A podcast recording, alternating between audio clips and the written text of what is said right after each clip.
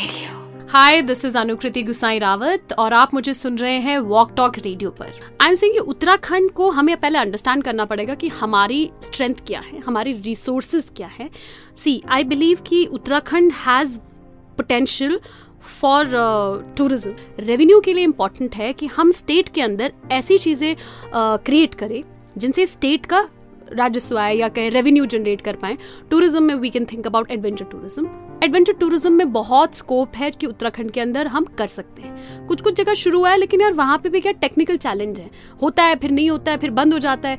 So we have to actually channelise it. अगर हम जैसे न्यूजीलैंड है फॉर एग्जाम्पल, हम सेइंग कि न्यूजीलैंड से भी हमें सीखना चाहिए. बहुत सारी चीज़ें हैं जो उत्तराखंड के अंदर वहाँ से हम इंट्रोड्यूस कर सकते हैं. Paragliding and then we can think about bungee jumping, all of the adventure sports. हमारे राफ्टिंग जैसे होती है, we can I should say हम उसको और बेटर कर सकते हैं. We can give them better accommodation, better techniques, ताकि पूरे देश के अंदर से लोग आएँ एडवेंचर टूरिज्म के लिए. उसमें क्या, then the people will spend money. Second, I believe eco tourism भी एक ह्यूज स्कोप रखता है उत्तराखंड के अंदर, क्योंकि इतनी सुंदर पहाड़ियाँ, इतनी सुंदर वादियाँ कि लोग इको टूरिज्म के लिए आएँ. तीसरा, I feel medical tourism. With medical tourism मैं कहना चाहती हूँ ह्यूज स्कोप. अच्छा, क्यों है?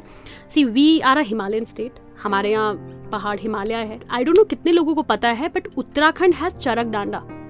मैं आयुर्वेद से इसलिए कनेक्ट कर रही हूँ, मेडिकल टूरिज्म से मेरा मतलब है. अगर हम उसको सोचो, आप आयुर्वेद की जो चरक संहिता है, and I think that has been, ऐसा कहते हैं, that has been written by Rishi Charak, and Charak Danda is in Uttarakhand, Kotdwar के पास है. तो अगर हम उसको भी रिलेट करें और उसको हम मेडिकल टूरिज्म से कनेक्ट करें, तो there will be lot of people who will come to Uttarakhand for treatments. देखो, उत्तराखंड में सुंदर वादियाँ तो हैं ही हैं, इतने सुंदर पहाड़ हैं, नदी हैं, झरने हैं. उस रिसोर्सेज को हम कैसे यूटिलाइज करें इज इम्पॉर्टेंट, ठीक है. देन ऑल्सो आई फील कि उत्तराखंड के अंदर अगर हम यूथ को अपॉर्चुनिटीज़ दें फॉर एंटरप्रेन्योरशिप, ऐसा नहीं ना कि सिर्फ ग्लोबल समिट कराएं, ये समिट कराएं और उसमें कोई आए नहीं. So that is not the thing is कि अगर IT के लिए, I am a software engineer, तो मैं उस पॉइंट ऑफ व्यू से भी सोच रही हूँ, उत्तराखंड हैज़ दैट कैपेबिलिटी कि हम यूथ के लिए एक ऐसा IT हब डेवलप कर पाए. ऐसा IT हब नहीं जहाँ हम बैठे, I mean to say technically good IT hub, जहाँ अच्छी कंपनीज आएँ and those companies start giving employment to youth. But for that we have to make a certain policy कि अगर कोई कंपनी हमारे यहाँ निवेश करेगी, इन्वेस्ट करेगी, उस कंपनी को सब्सिडी तो ऑब्वियसली सब्सिडाइज गवर्नमेंट करती है, लैंड में, उसके इंफ्रास्ट्रक्चर में, उसकी मशीनरी में. बट साथ में we also have to keep a clause कि 30% एम्प्लॉयमेंट जो है, मे बी ज़्यादा कर सकती है अगर सरकार, I am just saying 30% employment जो है उत्तराखंड के निवासियों को दें.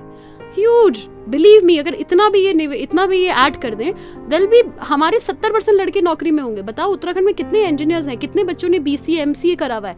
सो IT के एंगल से पॉलिटेक्निक किया हुआ है, बहुत सारे बच्चों को अपने स्टेट के अंदर नौकरी मिलेगी. See, now those companies will obviously give rent, purchase, will give employment.